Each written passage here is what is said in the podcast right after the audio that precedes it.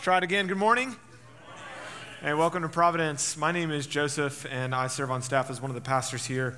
Uh, if you are a guest, we want you to know that we're glad that you're here with us. We also want you to know that Providence is a community of people that is formed around a single and compelling vision, and that is to make the gospel of Jesus unignorable in our city. And so to that end, we teach from the Bible every week because we believe it's been given to us that we might know, worship, and obey Jesus. And so today, we're in a standalone sermon. Uh, we're going to have a guest speaker, and I'll introduce him here in a little while. And today, the passage that we're going to be hearing from can be found in Ephesians chapter two. We're going to read verses eleven through twenty-one. And if you have a Bible, I would encourage you to turn there with me. If you don't have a Bible, I would encourage you to try and find one of the hardbacks. Uh, we have some hardback Bibles in a few seats around you, perhaps in front of you.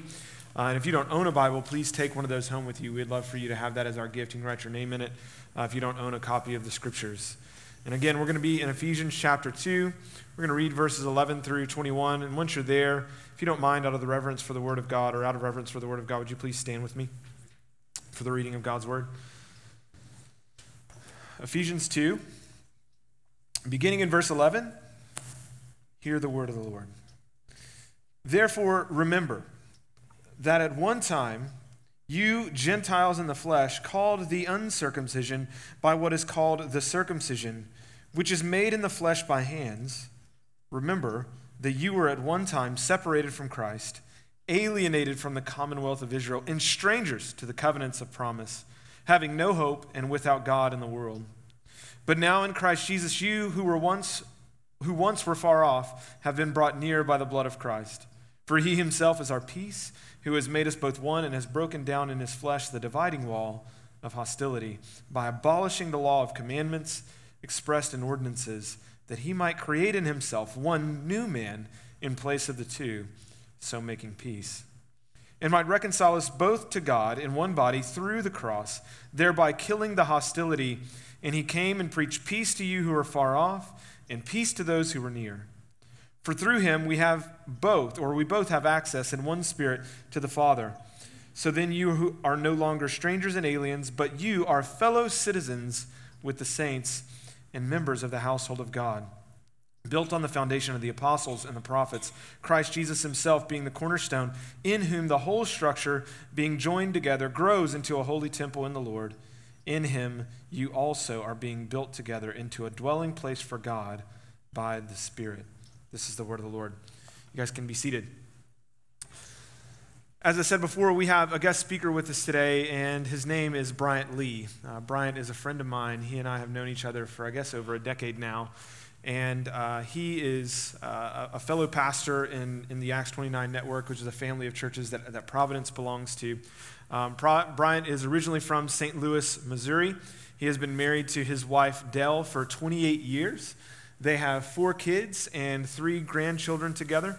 Uh, Bryant is a former, uh, he's, he served in the military. He's, he's former uh, part of the Army. Uh, he served there for twenty-three years, so he is a, a decorated soldier. Uh, one of the interesting things about Bryant's testimony is that Bryant was actually a former Muslim. Uh, and so Christ saved him, and not only did he save him and draw him unto himself, but he also called him to be a preacher and a church planter. And so twelve years ago, Bryant and his wife Dell moved into the Humble area, and they planted Higher Expectations Church. And Higher Expectations is in kind of the inner city area of Humble. It's an underserved, underprivileged area of, of our of our city, of our community. And they, they moved in there twelve years ago and began to plant Higher Expectations Church, of, of where he, he serves as a pastor now. And uh, many of us aren't aware of this, and, and I said this in the nine a.m. gathering, I'll say it now, this is not uh, to any fault of Bryant's or Higher Expectations. It's really our fault and, and a lack of communication to you guys, but uh, we've actually been in partnership with Higher Expectations for a little over a year now. Uh, Providence Community Church actually gives Pastor Bryant and Higher Expectations uh, upwards of one thousand dollars a month to help support the ministry and the work that they do there. And uh, the work that they do there is pretty incredible. There's there's hardly a church in the area that I know that is of the, the size that Higher Expectations is, that does such a good job in serving the needs of our community and serving the needs in the schools and doing things like that. And uh, Pastor Bryant actually oversees something that he calls the Collaborative Fellowship, which is a church planting residency that focuses on men that desire to plant churches in underserved, underprivileged neighborhoods and kind of inner city communities. And uh, a lot of the money that we give to them goes towards that end. As a matter of fact, they're getting ready to plant a church on the other side of fifty-nine in the Kenswick neighborhood with a man named Dion Archer. And a lot of the money that we've given has gone directly to fund and form that church plan. I'll let Brian tell you more about that if he desires to here in a little while. But I want you guys to know, I'm sharing that so that way you know whenever Bryant comes up here and speaks, although for some of you it's your first time to meet meet him, he's very much a part of our family. Um, and we are, anytime you give and you serve, or anytime you give uh, generously to Providence, we always say that the money doesn't just stay here, we send a lot of it out. As a matter of fact, we send eleven percent of our operating budget out every year for the work of church planting, and a portion of that goes to what they're doing. And so um, you're going to see some of the fruit of, of what we've been sowing into, and Bryant coming and speaking. And uh, he did a great job in the nine a.m. service. I'm going to pray over him and uh, invite him up here now. So Bryant, could you guys come up here? And you guys give Bryant a hand clap. I'm going to lay hands on Bryant. And if you guys don't mind, if you feel comfortable extending your hands and praying for him with me, it'd be great. Father, we come before your throne of grace, and we humble ourselves in your sight, and we thank you, God, for the grace and the mercy that has been poured out to us and shown to us so clearly in Christ Jesus. Father, I pray that you would, through your word, make Christ beautiful this morning, Lord God. Yes. I pray that as Bryant steps up here and preaches your word, God, I pray that he would do it with boldness, with courage, with conviction, with clarity. God, we pray that Christ would be glorified, that the saints would be edified, and those that do not know you, God, would be drawn unto you as your word is high and lifted up, Lord God. And as we seek to lift up Jesus and talk about the reconciling work of Christ on the cross and in the church today. So I pray, Lord God, that you would give him the strength, you would give him the wisdom, and you would fill him with power from on high, Lord God. The Holy Spirit would come and animate Pastor Bryant as he speaks the word to us. And we pray these things in Jesus' name. And everyone said amen. Amen, amen, amen. Well, thank you guys for having me. And again, I'm going to move this. It's my O C D, A C D, A B C, L M N O P, all that work together. And I uh, want to thank you guys. Uh, ask the guys in the booth. I, I have a couple of slides I didn't show earlier. I'm so nervous this morning at nine a.m. Uh, I'm with the great Joseph Turner. You guys have a great pastor, and uh, Brother Court Morley. And I just was, you know, my wife was here. You know, whenever she's here, I'm just like one hundred miles an hour.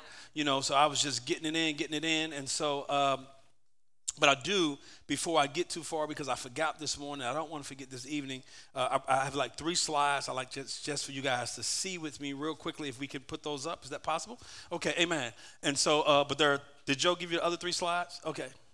Amen. If you, if you can move those, that'll be good. I just want those guys to see. Okay, so the Collaborative Fellowship, I want to tell you a little bit about that. We're going to hop into the sermon. I promise I won't be long. Uh, well, it really depends on you guys whether or not I'll be long. If you're like, mm, then I'm going to be kind of long. No. So the Collaborative Fellowship, the Collaborative Fellowship is an urban inner city church planting collective uh, uh, that, that I started. What, what, what, what, what happened was simply this. I had the privilege of being in the Army, going to seminary, all that. I started meeting a lot of guys who were trying to plant churches, who were, they were under-resourced, under-educated, under-trained. They were just, you know, and when you go into an urban inner city area, high crime, high drugs, broken families, they were just outmanned. And so, uh, and so we wanted to get them good theology along with good practices, so orthodoxy, orthopraxy. And so uh, about five, six years ago, I started bringing guys into our small church and letting those guys walk with me for a year through an internship residency program. And then the best guys, you know, we would then kind of follow a process very similar to Acts twenty-nine Network, and then we would send those guys out knowing that they were going to go into an urban, uh, inner city neighborhood where uh, their, you know, uh, their name will probably never be in lights, but they will serve that community well. And so that's the Collaborative Fellowship. So when you give to us at Higher Expectations Church, you're also giving to the Collaborative Fellowship. There's a guy by the name of Dion Archer, uh, who is here, him and his lovely bride. He's going to be planting Redeeming Word Community Church in an area called Kenswick Foxwood, which is just west of Deerbrook Mall. Now, uh, you can just go Google that, and what you'll quickly find is that it's the area in Humble, Texas that has the highest rate of crime. Uh, and primarily because at uh, one of our elementary school called A W. Jones, uh, it's an elementary school, I think we're close to about eight hundred kids, somewhere between seven fifty and eight hundred kids. forty percent of those kids are at home with grandparents, not with parents. They're being raised by their grandparents. And so it is a community where uh, roughly about seventy percent of the homes, uh, there there is no male leadership. And so we want to we want to change that. And so uh, and so that's the other big deal that we do. And then I just I think I brought a couple of other pictures just to show some of the work. Uh, so this is our soccer field. If you're ever going down Wilson Road, you'll see the Waffle House. We own that little bitty piece of property there across from Humble High School. And so uh, we couldn't build a building, but we were able to build a soccer field and a flag football field. And so on any given day, you'll see kids out there playing soccer, flag football, this game they play with the Frisbee. And so uh, that, that's been really, really good to see. I think that they're doing the Frisbee game now. And so, and then on early on Sunday mornings, you'll drive by and you will see a group of men from, from a variety of uh, Latino Uh, descent nations playing soccer. They have them have their shirts off, have them have their shirts on. And so that has given us an opportunity to engage people who otherwise we would not be able to engage. You know, and so when you guys first start giving, we were first getting started on this soccer field. You know, we did not know, you know, that you need things like water. Because, you know, I grew up in North Saint Louis and we didn't have grass. We just figured the Lord with rain will take care of the grass. And so we've been trying to figure that out. And so there's a community sit behind us of ninety-six apartments. There are almost uh, almost seven hundred people combined living in those ninety-six apartments. There's supposed to be a two-bedroom apartment. And some of those homes, there's as many as ten people living in one uh, six hundred square foot home. So uh, so be praying for us as, as we as we reach out uh, in that community. And then there's one other slide. Uh, this is post-Harvey.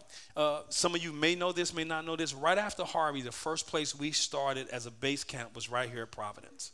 We were trying to figure out things, and guys was working speedily. Uh, and so uh, as time went on, we continued to serve, and through some partners and things like that, we were able to uh, do this huge clothing and shoe and food distribution at Ross Sterling Middle School, which is a Title One school where we happen to worship at. At this here event, we touched three hundred sixty-eight families. That morning we had uh, total combined with adults and kids. We had nearly sixteen hundred people come through, and we're still following up with about fifty or sixty of those families and had, had a couple of families matriculating to the church. But that work that you see here actually begun right out there in the lobby.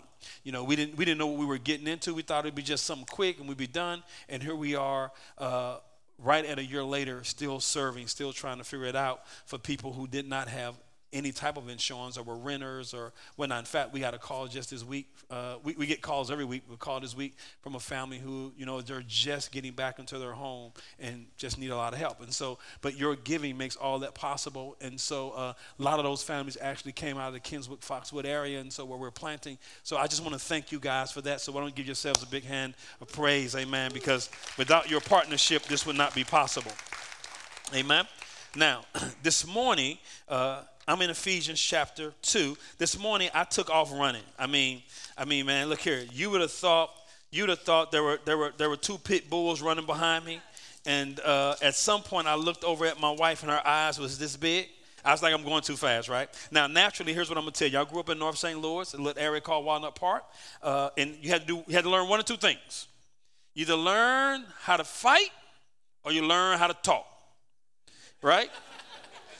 But you got to figure out one or the other. You talk your way out of this or fight your way out. But one way or the other, you got to come out of it. And so, uh, no, I am grateful for Court and uh, Pastor George, their wives, Morgan and Emily, and their whole families. Uh, they've been such good friends. When you plant a church in a hard place, what you really need is some friends uh, by your side. And so you want to you want to make that happen. Uh, everything has been told about my background. You know about me. Let's just jump right in, and uh, I'll try to I'll try to be a little bit more uh, in line with the pace. Uh, I can see the clock now, so I know where I need to be. Uh, now, here's how this is going to work this morning. Amen. If you're real quiet, I assume I'm not getting my point across. So then I have to add some adjectives and some verbs. I have to stretch out this thing.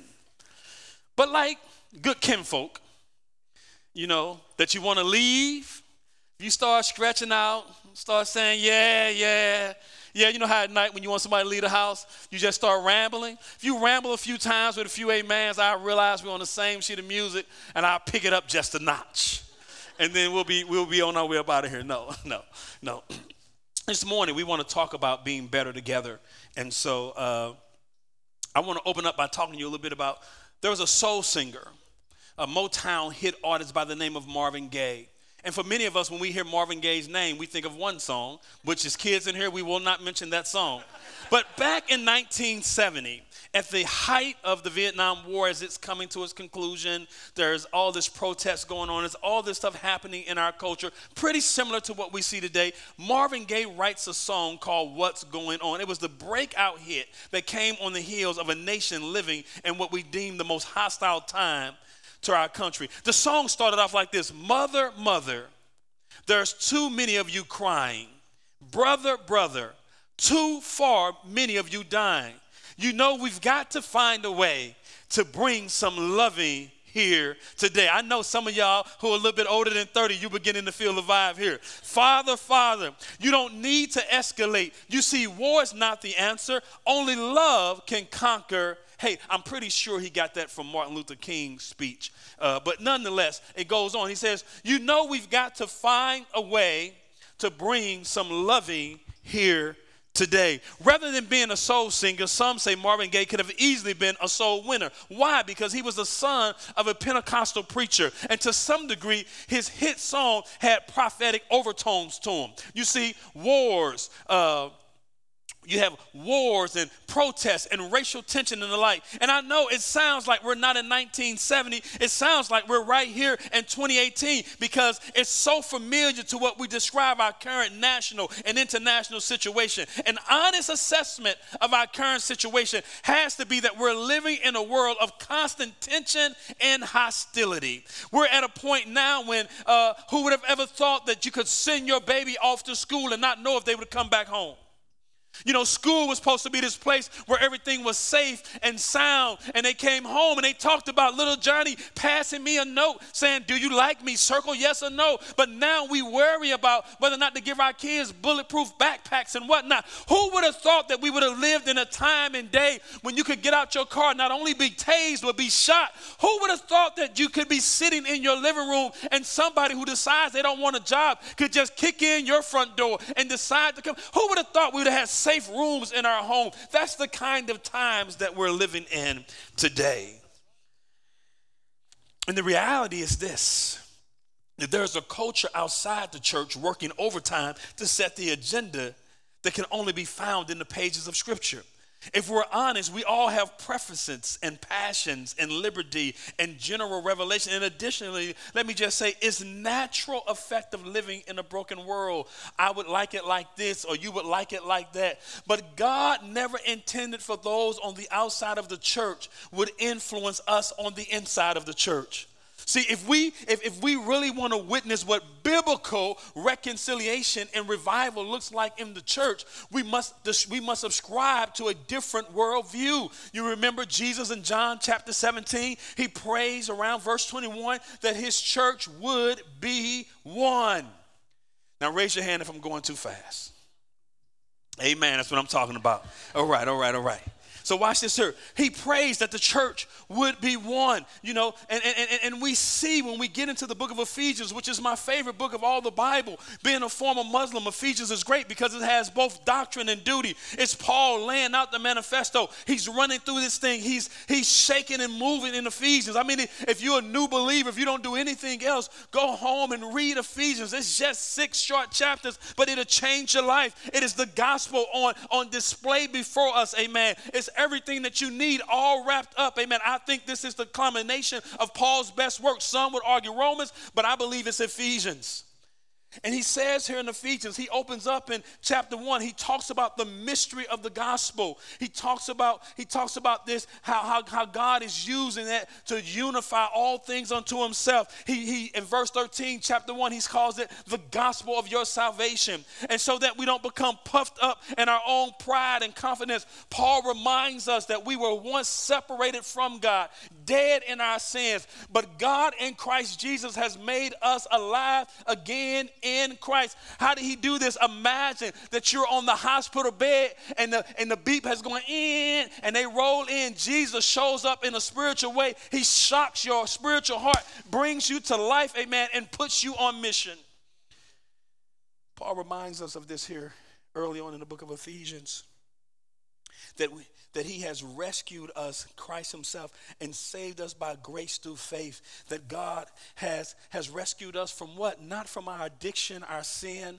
He's not rescued us from that, and while those are good things to be delivered from, but he has rescued us from the wrath of God to come. Oh, we missed this here because, you know, it's easy to make, that's why I say I love Ephesians, because it's doctrine and it's duty. It's easy to make it all about us. It's easy to preach a practical sermon, but we need to know that, that, that when Paul lays this thing out, he's reminding them, don't be all into your feelings. Don't be all into yourself. You are a rescued creature. You're like that dog on the side of the road that's been hit by a car, that somebody comes by and sees that you can't survive on your own, picks you up and runs you to the nearest veterinarian clinic and gets you help. That's you and I. We have been rescued by God. But Paul goes on to ensure that we're not only rescued, we've been reconciled, not just to God, but to each other by the blood of Jesus and the finished work of the cross. That's why by the time he gets to chapter two, he drives home the point even more. You know, chapter two early on, he says, dead in our trespasses, dead in our sins, walking according to the world, you know, tied to the passions of our own flesh. Chapter two reminds us of the goodness of God and his great mercy and love towards us. Look at verses four and five in chapter two. You got to see this here. I, I told him at nine o'clock, sometimes when I read scripture, I would, I just cry. My life is a big fairy tale. I got the, I, I married the prettiest girl. You know, I got cool sons. You know, my daughters, amen, they're smart and and and and and and outgoing. I got these three great grandsons, and I'm a guy that they said should not have lived to be eighteen.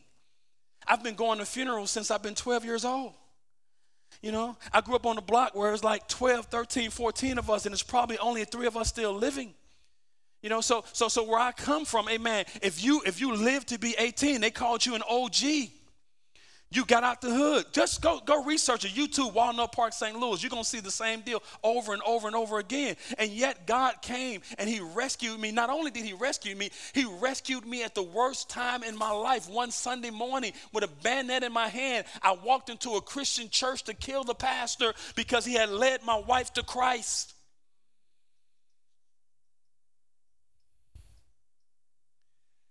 Yeah. Yeah, you're looking at somebody that God came and invaded his space and said, I'm bigger than you. I don't know where you live. I don't know your address, but I'm like Mister Rogers. You give me enough time, I'll get in your neighborhood, right? And so why does he come to do that? Does he come to do that to make us good people? No, there's no one good, only Jesus. No, but he comes to reconcile us. And so look what he says in verse four, chapter two. He says, but God being rich in mercy because of his great love, which he loved us. He loved the unlovable. He came to the hopeless and became their hero. Even when we were dead in our trespasses, made us alive together with Christ. By grace, you have been saved. What's this drug we own in Christianity? It's called grace. Yeah, and we need so much more of it every day. We need so much more of it. But Paul not only reminds, reminds us and them of our reckless attitude and actions towards God, he reminds us of our deep need to be redeemed and called us out to live like rescued people. Catch this, to live like rescued people before a watching world. In other words, the gospel causes us to live differently.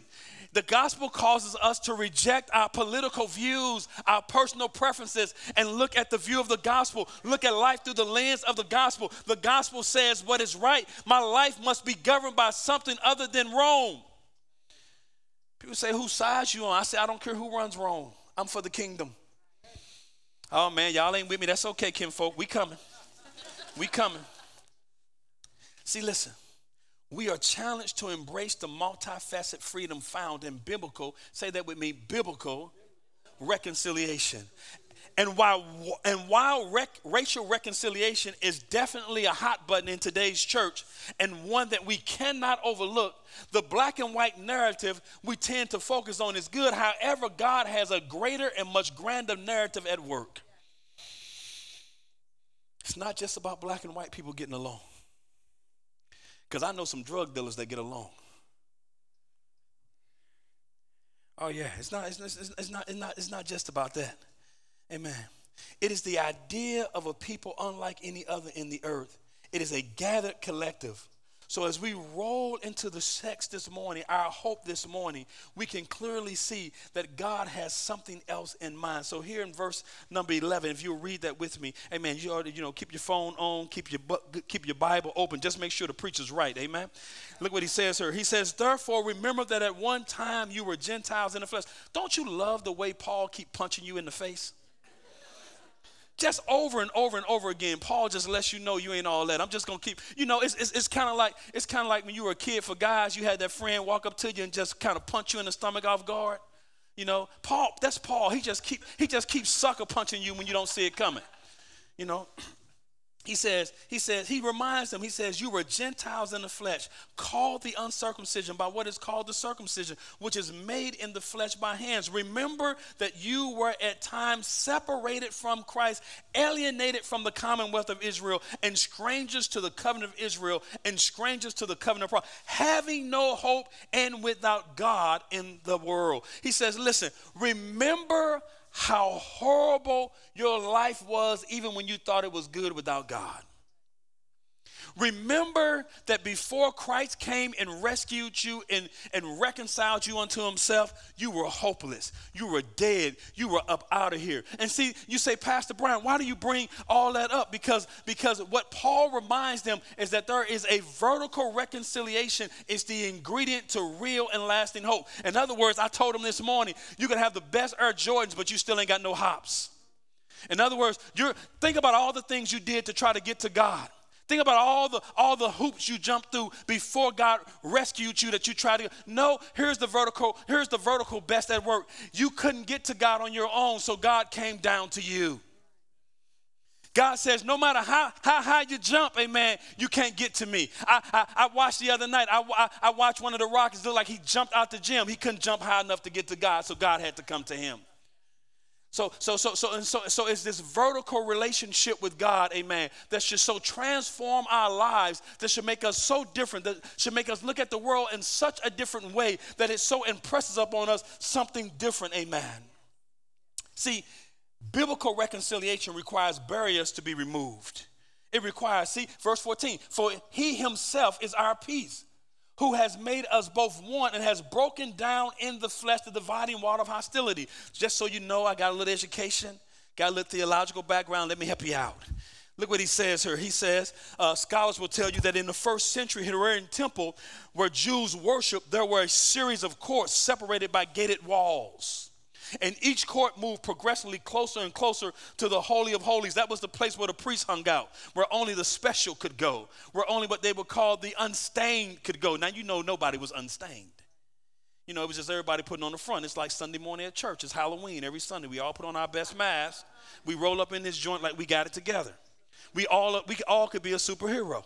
Right? So look what he says. He says the first gate was the gate of the Gentiles, and you could walk around in that court if you were a God-fearing Gentile. So in other words, as a Gentile, you could, you know, you you, you wasn't circumcised, you know, you, you didn't have the law, you didn't have, you didn't, you, you weren't from, you weren't from the, you weren't from Moses' tribe, the tribe of Israel, but you could walk around this, this large outer gate. In other words, it was really what you call a spiritual caste system. But then it says that if you was a Jewish woman who was ceremonially clean, right, according to Jewish law, you could enter the next gate. and go into the inner court, but not yet to the Holy of Holies.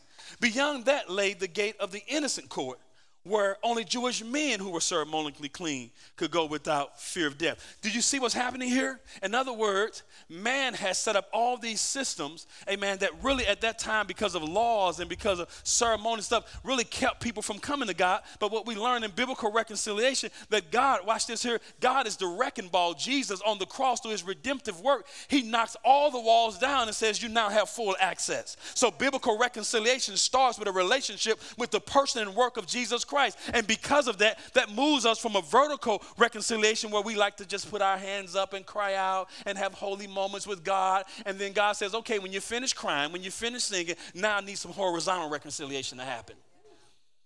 In other words, when you finish with all of that, he says, now you need some horizontal recreation, uh, reconciliation to happen, because Jesus has torn down the physical wall, for Christ has made us one. And he's done all of this at good rate. Christ not only made peace between sinners and God, but he also made peace between Jews and Gentiles. He took sinful Jews and sinful Gentiles, and through his cross made a new man called the church. Not only have you been rescued, redeemed, and brought back to life, you've been in spiritual plastic surgery. God looked at you and said, you don't, you don't look right. In other words, I'm not going to make a Frankenstein. I'm going to make something way better than that. I'm going to merge you two together, and I'm going to make a church. I'm going to make something that you could not do on your own. Right? And that's why the power of the Holy Spirit rests, rules, and abides in our lives. And so by the time we get to verses fifteen through seventeen, look what he says in, in these verses. Man, they're so powerful that they should just lift and make you make you just want to get up and run. Wouldn't that be awesome if somebody just got up like in the Pentecostal church and started running around? Huh? Joy, somebody say, tackle them, tackle them. Every now and then I mess with my church. I just go to speaking in tongues on Sunday morning to see if anybody gonna say something. They'd be like, oh my God, what is Pastor doing up there? Look what he says here in verses fifteen through seventeen. Look at this amazing text. He says, by abolishing the law of the commandments expressed in the ordinance, that he might create for himself one new man in place of the two, so making peace, and might reconcile us both to God in one body through the cross, thereby killing the hostility. Here's what I here's what I submit to you. God has a bigger picture than just black and white people getting along. We know this is true because the Bible tells us in Genesis, he's created us all in his image and likeness. But then he tells this dude, Abraham, out of you, I'm going to make all nations. All nations would have had to had to include not just the Jewish nation who has not yet been formed, but all nations. And so we know that's true because in the beginning of the book and at the end of the book, we see the same we see the same paranarrative being played out, that God is gathering a collection of people to himself. And what he wants from that collection of people, he wants that collection of people to live in such a way that the outside world looks at them and says, I want some of that. I want to be a part of that. I want to be on that team. Now, if we're honest, we all was Rockets fans right up to about the middle of the third quarter last night. Right when the wheels came out, we started thinking, man, that yellow and blue don't look too bad. You know? Yeah. Everybody wants to be on the winning team, but here's the winning team. And so and so he goes from this vertical relationship that we found in Christ, but he says by making one new man, by removing hostility, he begins to talk about a horizontal relationship, a horizontal reconciliation, places on display and demonstrates the power of the cross to a hurting and lost and dying world. You know why this young black Muslim, black nationalist could not come to the Christian church? Because I did not see a church that loved God and got along. See, I grew up in a black neighborhood, so it was not, never black churches. And one white missionary couple, the Rayburns. Oh, yeah. Rayburns, look here, they was beast mode. Miss Rayburn, every Wednesday, made Rice Krispie treats. You smelled them jokers ten blocks away. We were like rats coming to cheese, you know? And she had a real simple system. You come on the front porch, and she's going to teach you a little Bible story. Then you get a Rice Krispie treat. Right? So look, for years, man, that was it. We go to the Rayburns. The Rayburns lived in that neighborhood when urban sprawl happened. That's when all the white folk left, the black people stayed. And we were always, was we every, I mean, it got to a point where you thought they were going to leave. You know, the son was killed in that neighborhood. You know, the daughters married guys, well, started having babies with guys. Because at some point, this old white couple, they got to leave. They died in that neighborhood. Not just so black and white people can get along, so that lost people can be reconciled back to Christ. Yes. Yes. See, see, see, their vision wasn't that. Amen. They wanted to see, they wanted to see people who was enemies against God become, because they already had a vertical relationship, but your vertical relationship should have some horizontal, some horizontal impact. Because of this relationship with God, you should see some horizontal impact. You should see some things happening that you normally don't see. Notice in the text that he doesn't leave all the work on the Jews and Gentiles and on Christ. He says, because the wall has been torn down, he's made the two one, he's removed hostility, which means that, that that did not get along can now get along. And it was not just about, it was not just about the, the hue and color of his skin. It was about, watch this here, it was about people who had been at odds with God.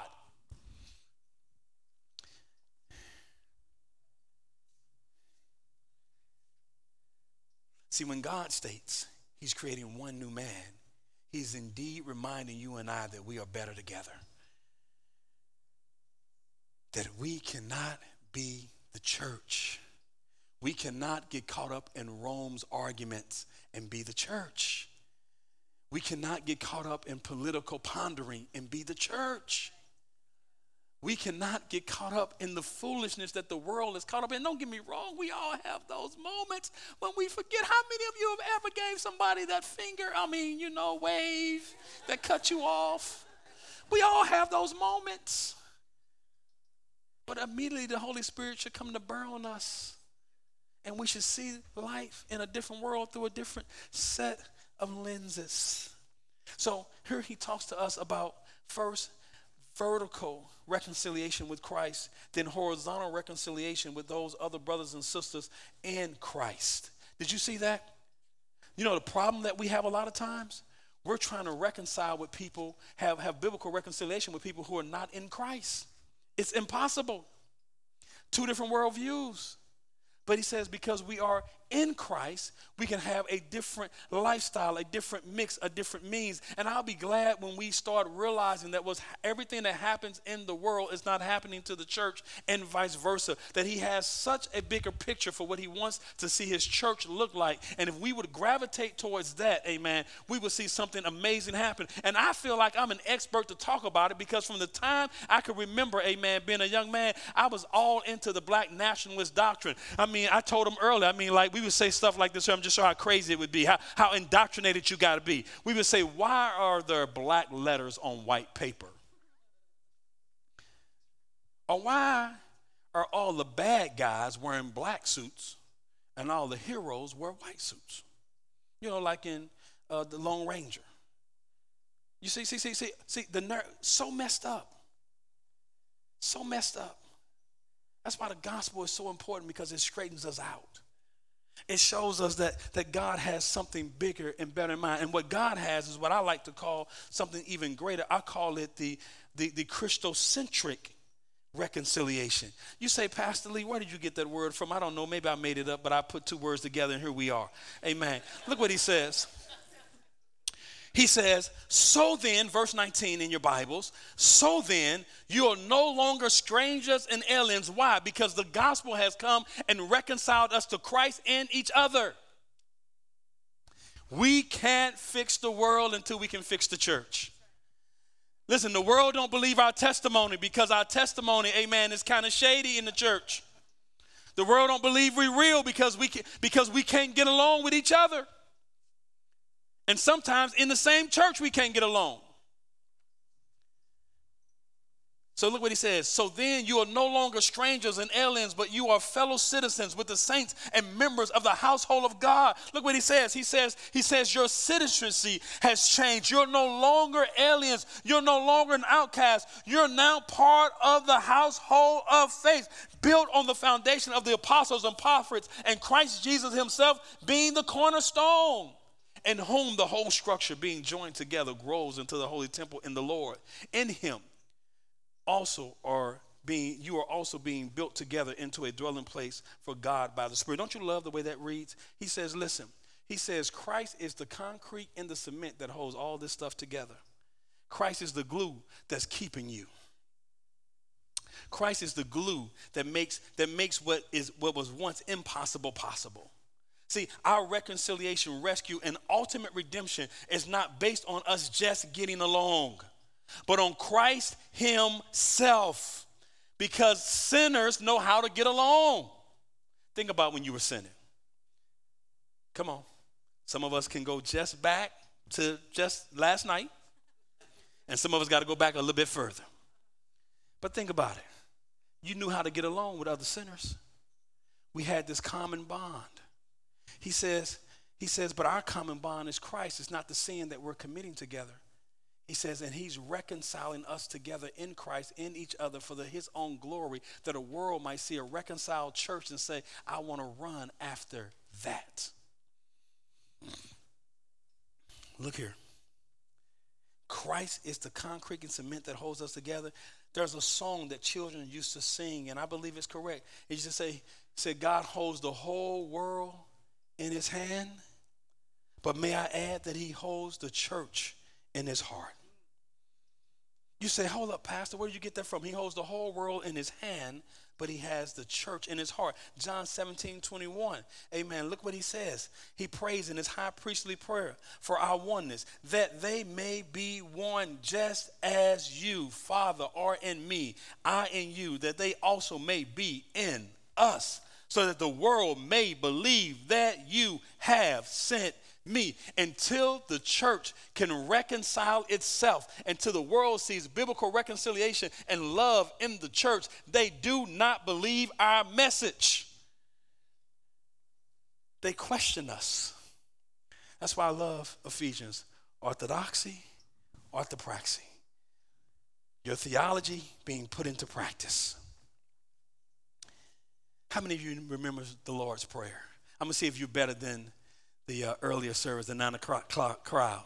Okay? I'm going to count to three. Then collectively, we're going to say the Lord's Prayer together. Amen? I'm going to see if y'all better. I'm going to see if y'all better. Amen. Pastor Joey can let them know next week who was the better crowd.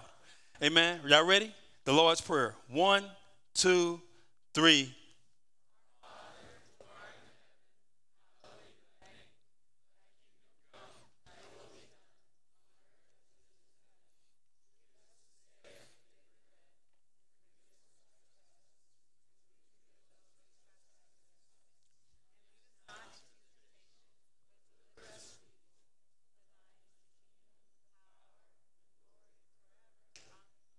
Amen. Let's give ourselves a big hand of praise.